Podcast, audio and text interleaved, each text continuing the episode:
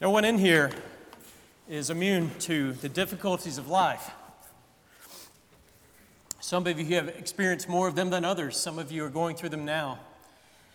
Challenges of living on a fallen planet under the curse of Genesis 3, a world that itself is groaning for redemption.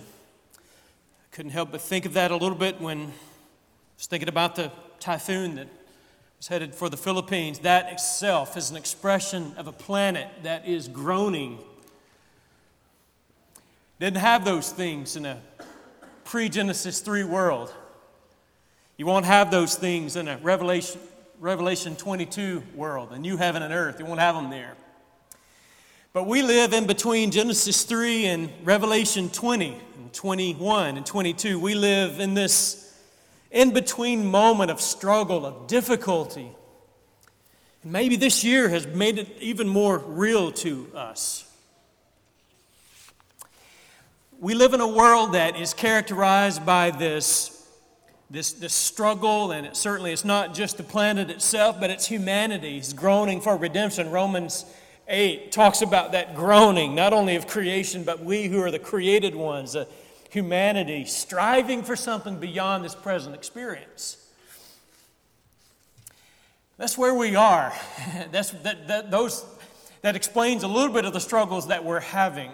I'm not referring necessarily just to this year, I'm just talking to the, the plagues of humanity. You know, it's a difficult, it's a difficult time. But in John 11, in so many ways, is that climactic moment where Jesus, among us, he confronts that enemy of us all. That, that thing, to, to a certain extent, we all are even struggling right now, this fear of death. Though we, many people in this room, are Christians, we, we know that death is not the final answer.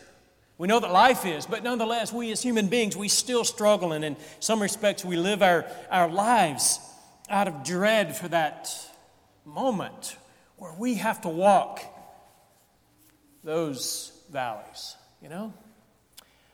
And yet Jesus goes to the tomb of Lazarus and he confronts our most visible enemy, our most feared enemy. And he says, Lazarus, come out. I think this, this story stands in some respects as a representative of, of this great battle between good and evil, of, of what Jesus is doing in the world, of his coming to a post Genesis 3 world and helping us to see a glimpse of what it's going to be like in that Revelation 22 world, the end of the story, that world as opposed to the one we're in now. John 11 is about death.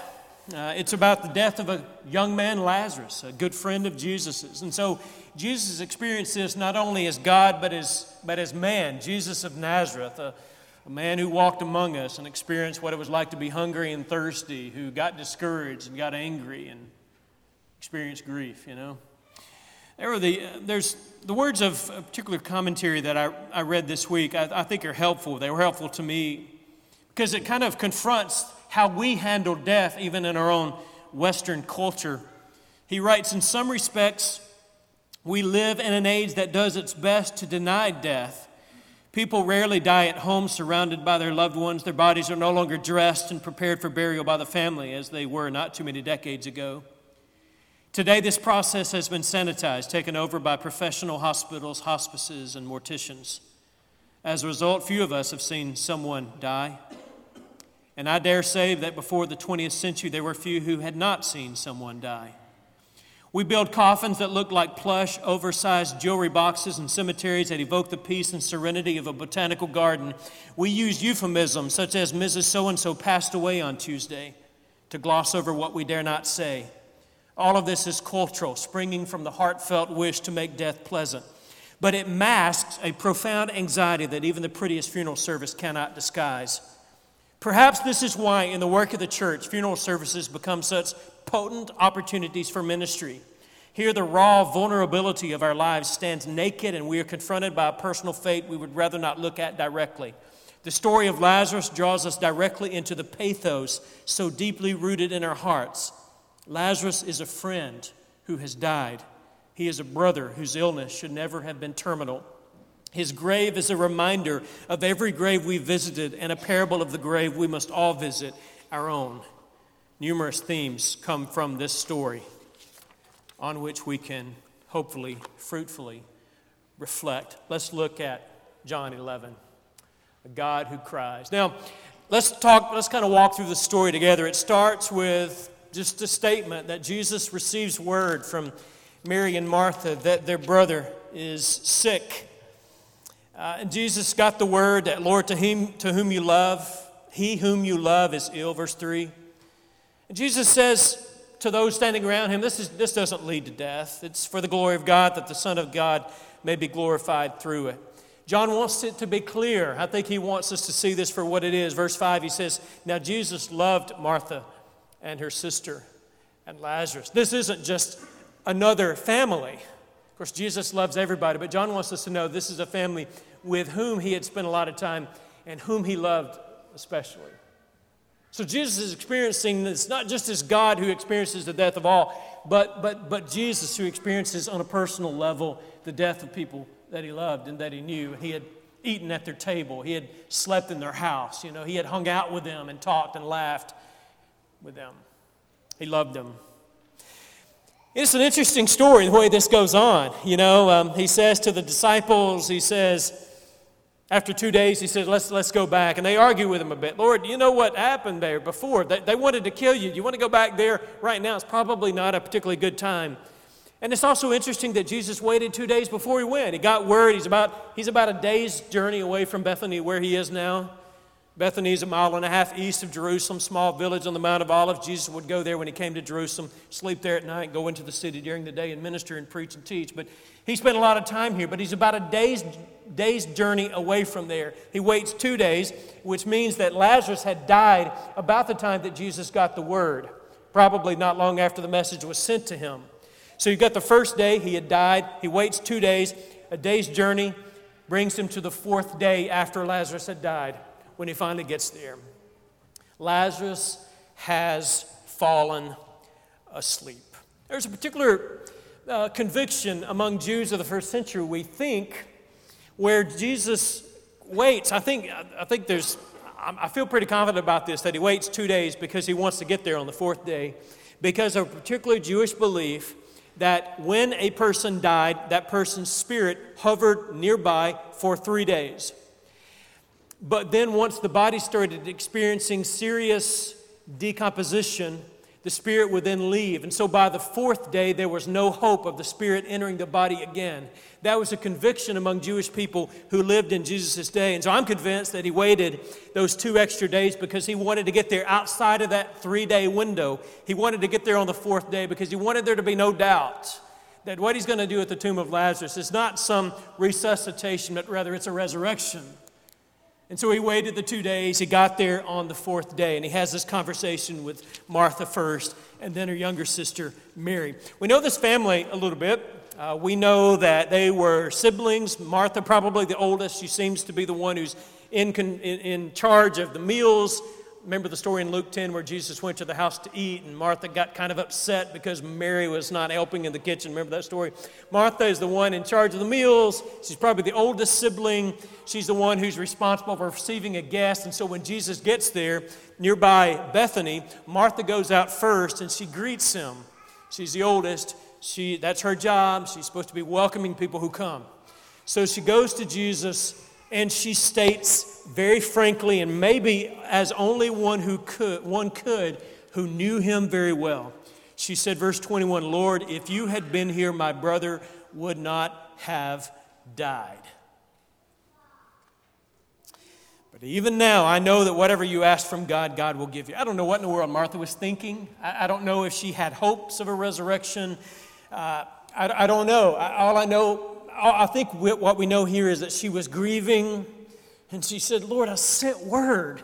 You know, it's the implication. I sent word. You could have gotten here before four days. Why did it take you so long? I think she's being respectful, but she's being honest and frank with somebody she knew pretty well. You could have kept this from happening. And Jesus said to her, Your brother will rise again. And Martha said, I, I know that he'll rise again in the resurrection on the last day. I think the, the subtext of that is, I don't want to wait till then.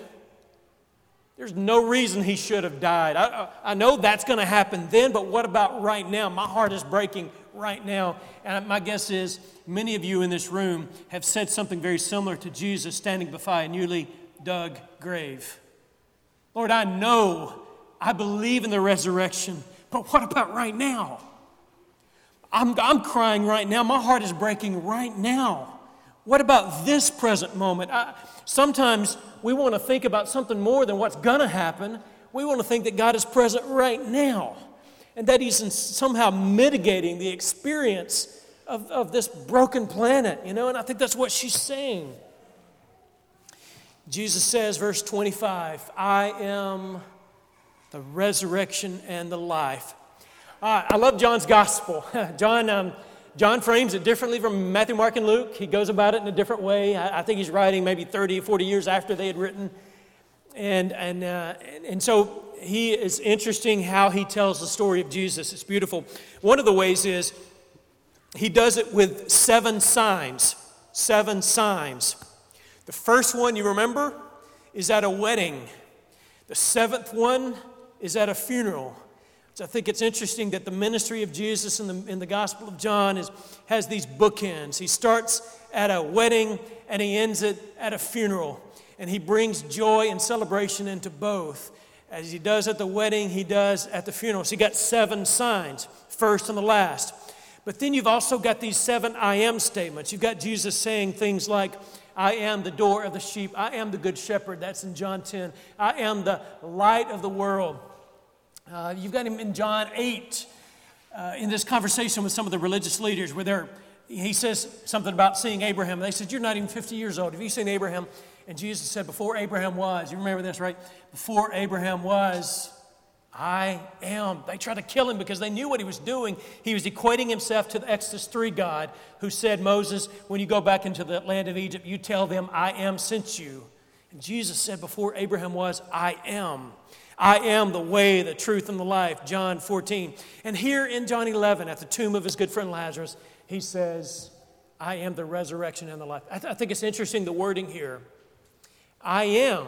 He doesn't simply say, Though this also is true, I bring resurrection, I offer life. That's true, but it's not enough. He doesn't merely bring us resurrection, He doesn't merely offer us life. He comes to us as the incarnation of resurrection and life. He Himself is the resurrection, He Himself is the life. He says, I am the way, the truth, the life. I am the door of the sheep. I am the good shepherd. I am. I am the resurrection and the life. I am the incarnation of God, who by his very essence is bringing life out of death, and one who is the very essence of life, who created it, who gives it. See that? It's a powerful statement when Jesus says, I am the resurrection and the life. Now he confronts her he says, Do you believe this, Martha? And she says, Yes, Lord. I believe that you are the Christ, the Son of God who's coming into the world. She left and she went back and got her younger sister, Mary. She said, The teacher's here and he's calling for you. Then apparently she accompanied Mary. Mary arose quickly and she went out to the same place. And when she found Jesus, she said the same thing as her sister Martha had said. Verse 32 Lord, if you'd been here, my brother would not have died. I'd love to have heard the conversations that they had been having in a day before cell phones, in a day before you could communicate quickly, for four days. Four days ago, they had sent the message. For the last four days, they had been having a conversation. Maybe that went something like this Why didn't he come? Where is he? We know he loves us. You know how much he loved our brother. Where is he? Martha says, Lord, if, you, if you'd been here, he wouldn't have died. Mary got there and she said the exact same thing. Lord, if you'd been here, our brother would not have died. Now we come to this climactic moment in the story because here Jesus confronts the, the, devast, the devastation of the moment. And I want to drill down a little bit more deeply here with you for a couple minutes because I want you to see the, the power of this moment. After she says that, Martha said it, now Mary has said it, and verse 33 is a pivotal moment in the chapter. Okay, look at this with me. Verse 33 When Jesus saw her weeping, I want to talk about a couple of words here. When Jesus saw her weeping, that's kind of ambiguous. What does that mean? I don't know. In our, we, we tend to read things as Western people based on our own experiences. So when I think of, when you, maybe when you think of weeping at a funeral, we think about the weeping that we've seen at funerals before. And depending on your background, depending on your experience, you read it that way. The way I would read this is I would read this as a calm, quiet, tear filled moment where Mary and Martha are sad and they're crying. But the verb here doesn't allow that reading, actually. And culturally, we should know better anyway because that's not how they grieved at funerals. It's not how it worked. It's not how it works today in the Middle East. It's not the way it works in many cultures outside of the Middle East today. But the word itself would be better translated something like wailing, or maybe sometimes the way we put it, they were weeping and wailing, this outward, very extroverted way of experiencing grief.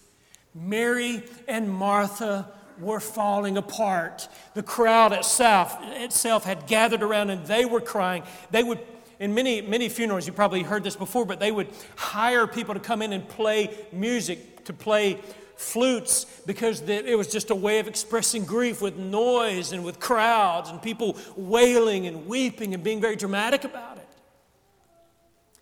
And so when Jesus saw her wailing, and the Jews who had come with her also wailing, he was, let's look at this word again. He was deeply moved in his spirit and he was greatly troubled. John is choosing carefully his words so that we might know what's going on here. You've got the weeping and the wailing. You've got Jesus being deeply moved in his spirit. Again, the way I would read that normally would be something like this Oh, Jesus is very upset. He's touched by the what he's hearing right now. And that's true. It is true, but it's just not all the truth. It's just not completely telling the story here. This verb is a particularly unique and strong one. I want to read you something here. It might help you a little bit and read this text in the way that we ought to read it. This word has a particular etymology that helps us kind of get a little bit closer to what Jesus is dealing with here. In classical Greek, this word describes, so classical Greek is like the Greek that predates Jesus, and the, as Greek was developing in the centuries before Christ. And so you can often look at classical Greek to see how words were used in the what's, what's often called the, the usually called the Koine Greek of Jesus' world. It's different, but it's related, and you can see developments of words. So in classical Greek, this word was often used of animals, particularly horses, who in a time of war or perhaps in a race would snort loudly. It was this, it's supposed to express this internal, this um, eagerness. But when it was applied to humans, it indicated, let me read this. It indicates an outburst of anger and any attempt to reinterpret it in terms of an internal emotional upset caused by grief, pain, or sympathy is illegitimate. The same scholar says this for humans, it describes, hear this, it describes outrage and fury and anger. So when you read this, Jesus was deeply moved. Don't read that merely as sadness some sort of internal struggle with the emotions of the moment, but rather read it as Jesus being furious, that he's having a hard time keeping this on the inside. He is struggling with his anger, which of course leads us to ask the question why? What's he so angry about? That same writer says this Jesus' tears are not for Lazarus whose removal from the grave is imminent and whose life is going to show God's glory. He knows what good surprises are in store for his good friend.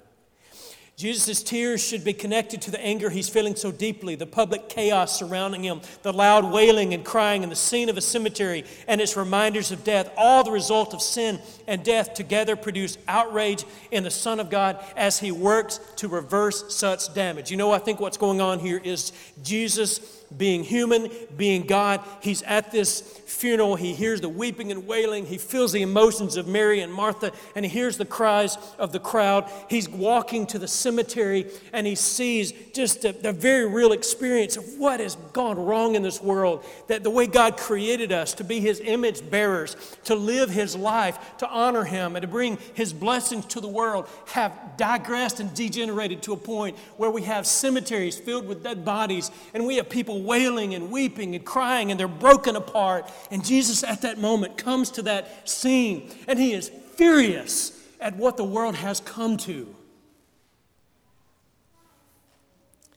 And he cries. Those tears had grief in them, they also had anger in them. You see? He is angry at what we've done to this place. He's angry at the consequences of our brokenness and our fallenness. He's angry that his good friends, Mary and Martha, have to go through this. And I think of that often when I go, and, and maybe you do as well, when you go to a, a, funeral or to a memorial service or to a graveside service, and you think of God is angry at this. He's not angry at us, He's angry at this. He's angry at death. He's angry at the hurt and the pain. He's angry because you're crying, not at you, but because you're, you have to deal with this mess in this world. So he's not only sympathetic, though he is, he's more than sympathetic. He's angry at what this world has become. And uh, it's just interesting you read it like that. He was deeply moved. He was deeply agitated. He was angry in his spirit. That's his innermost being. Lest we miss that, John says he was greatly troubled and he said, Where have you laid him? You see, I want you to hear that. I want you to hear some anger in that question. I, I want you to read this a little bit differently than maybe you have in the past. He is angry. He cries. He says, Where have you laid him? Where's the tomb? It's like he's got this urgency. I got to get to the grave. I got to get to the tomb because I'm going to deal with this thing. I'm going to deal with it right here. I'm going to handle this situation and I'm going to show these people what the world is supposed to be like. Where have you laid him? They said, Lord, come and see. And Jesus cried. All these, you see the humanness of Jesus, the anger the grief. It's not just anger, it's not just grief, but it's, it's Jesus experiencing this range of human emotions of kind of intermingled and mixed in together. Where's the tomb? Lord, come and see. And Jesus just starts crying. If you can't relate to that, I think we can. Because there have been those moments where maybe at a tomb, maybe in a court of law, maybe in a hospital, You've been to that place where you've got all these emotions anger and confusion and grief and sadness and uncertainty. And Jesus is there. He's sitting there with you. He's in the hospital. He's in the funeral home. He's in the divorce hearing. He's there in that moment experiencing the grief with you. Jesus wept. There's so much embedded in that statement in verse 35. Jesus cried. And he goes to the tomb. See how he loved him, they said. Some of them, of course, still doubting. Verse 38 Jesus deeply moved again. That word, by the way, deeply moved, same verb used up above, deeply moved again. So it's not that he's gotten past it, that anger, that rage at death, that grief is still with him as he approaches the tomb. And so, man, I, I wish we could see his face. I wish we could see his body language, but I'm, I'm guessing it is something like you've seen somebody who's angry and who's grieved and who's sad, and they're trying their best to keep it all in. They're crying they're trying to hold it together, and Jesus approaches the tomb in that frame of mind. Take away the stone. Do you hear that authority? Martha, the sister of the dead man, said, Lord, he's been dead four days. It's going to be an odor. Did I not tell you that if you believed, you would see the glory of God? They took away the stone. He lifted up his eyes and he prayed to the Father, I thank you that you've heard me. I know that you always hear me, but I said this on the account of the people standing around, that they may believe that you sent me. I don't want you to, I'm not saying that Jesus lost control here or that he was on the verge of losing it. I'm not suggesting that. Only that he's experiencing this struggle of humanity, of anger and grief. And then, verse 43, he said, after he had said those things, he cried out with a loud voice, Lazarus, come out. Again, there's an interesting word here. He cried out with a loud voice. This, this verb translated cried out is used, it is used six other times in the Gospel of John, and particularly it's used, which I don't think this is a coincidence, it's used the last week of the Lord's life. A couple of times when Jesus is entering the city on that Palm Sunday, the, the, the Sunday of the last week of his life, they, they're put palms before him, and the crowds are coming, coming up and they're crying out, Hosanna, Hosanna. Remember that? That same verb is used there. But the other time that it's used is on that Thursday night, used several times, four times, on that Thursday night before Jesus dies on Friday, when the crowd is in the presence of Pilate, and Pilate is saying, I don't find any fault in this man. What do I need to do with Jesus? And the crowd, same verb here, the crowd cried out. You remember what they said? Crucify him, crucify him, let his blood be on us and on our children. Here, the text says Jesus cried out. It is a verb that means to shout it is a verb. This is not just a, like a, a firm request. It's not a, a gentle word. This is a shout from Jesus. He gets to the tomb. You put all this stuff together and you have Jesus walking there. He's got this rage inside him. He's got this grief inside him. He hears the wailing and he sees the tears and he sees this broken world that, that we have made and experiencing the consequences. And so he walks up to the tomb. Where have you laid him? They take him to them. He walks up there and he says, he yells, Lazarus, come out. And there is not an entity in the world that can disobey the authority of Jesus. All authority has been given him in heaven and on earth. And Lazarus himself has no choice whatsoever. The death that has taken hold in his life has no choice but to respond by giving up his hold over Lazarus. And Lazarus comes out of the grave. Let's spend the last couple minutes thinking about how this changes our experience of tragedy and grief. We still grieve. And I think it's interesting that when he got there and Mary and Martha were wailing and they were experiencing grief, he doesn't chastise them. He doesn't say, You should know better. Why are you crying at why are you crying about your brother? Don't you know who I am? He doesn't say that. And I think that's what God does with us. He understands fully what, it, what it's like to be human. He cried at the tomb. And, and, and you and your grief, when, you when your pillow is wet with your tears, when you go to the grave, or when you get the phone call, or when you're in the, in the hospital and you get the MRI results back, and your heart is overtaken by worry and anxiety and grief, Jesus doesn't come there with a word of chastisement. He comes there with a word of hope. See, that's what he does. He brings hope to those who are hopeless, and he brings life to those who are dead, and he brings confidence to those who are fearful. See, that's what Jesus does. Our word, you're going to be reading about it if you're following along with our devotional reading. And I think it's Wednesday or Thursday. You'll read more about this story in John 11. But as we think about grief this week, I think it's important for us as Christians to take Paul's word seriously. We should grieve, but not as others who have no hope. Our grief is not complete, it's not absolute, it's not total. It is mitigated by, it is tempered by the fact that we know the one who holds death in his hands. We know the one who stands at the tomb and says, Lazarus, come forth. We know the one who says to death, You will reign no more. We know the one about whom it was written in Revelation 20 there is coming a new heaven and earth where death has no more authority, where there is no pain and there is no mourning and there is no crying and there is no separation and there is no death.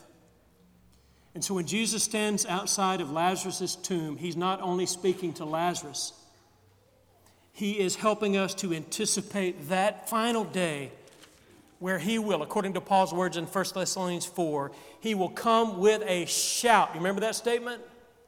Jesus shouted at the tomb of Lazarus, and He's going to shout when He comes again. And that shout is going to raise everyone. If we're in the grave at that point, you're not going to have any choice but to come forth because He's going to shout your name instead of Lazarus's. And you will come forth and all that are in the graves will hear his voice, and they will come forth. Those who have done good to the resurrection of life, those who have done evil to the resurrection of damnation. And so we stand at gravesites now, the grave of a loved one who followed Jesus Christ, and we have hope. But even in those moments where we don't have all the answers, maybe we're at the grave of someone who didn't know Jesus Christ, and our hearts are grieved, particularly because of that. But we can, even in those moments, have hope because we know that on that final day, we will once we will finally be able to see things as he sees them. And even those things which are inexplicable in our current experience will be made clear on that day when we're able to see things as god sees them we'll look back on our lives in those moments of confusion and, and, and wonder what in the world are you doing god on that day we'll look back and maybe God will give us, I think God will give us that clarity of thought when we're dwelling and basking in the glory of God. And we will be able even to see those inexplicable things and see that God did it right. He did it right. I am the resurrection and the life. And so, today, we struggle at times. You struggle at times. Don't feel guilty. Don't think it means you're not a Christian. Don't think it means God has given up on you. You see, Jesus comes to us in our grief and in our worry and in our anxiety, and He stands beside us and He walks with us. And He says, There's coming a better day. There's coming a better day. That's what He said here. Our experience won't be, won't parallel Mary, Mar- Mary and Martha's exactly. Our loved one will not come out of the grave now. But on that day, she will. He will. On that day, we'll have clarity and not confusion. On that day, our faith will be realized fully as we anticipate it now. It might be that there are people here who are not Christians. We welcome you. But we want you to have the experience God created you to have we want you to have confidence. We want you to have faith.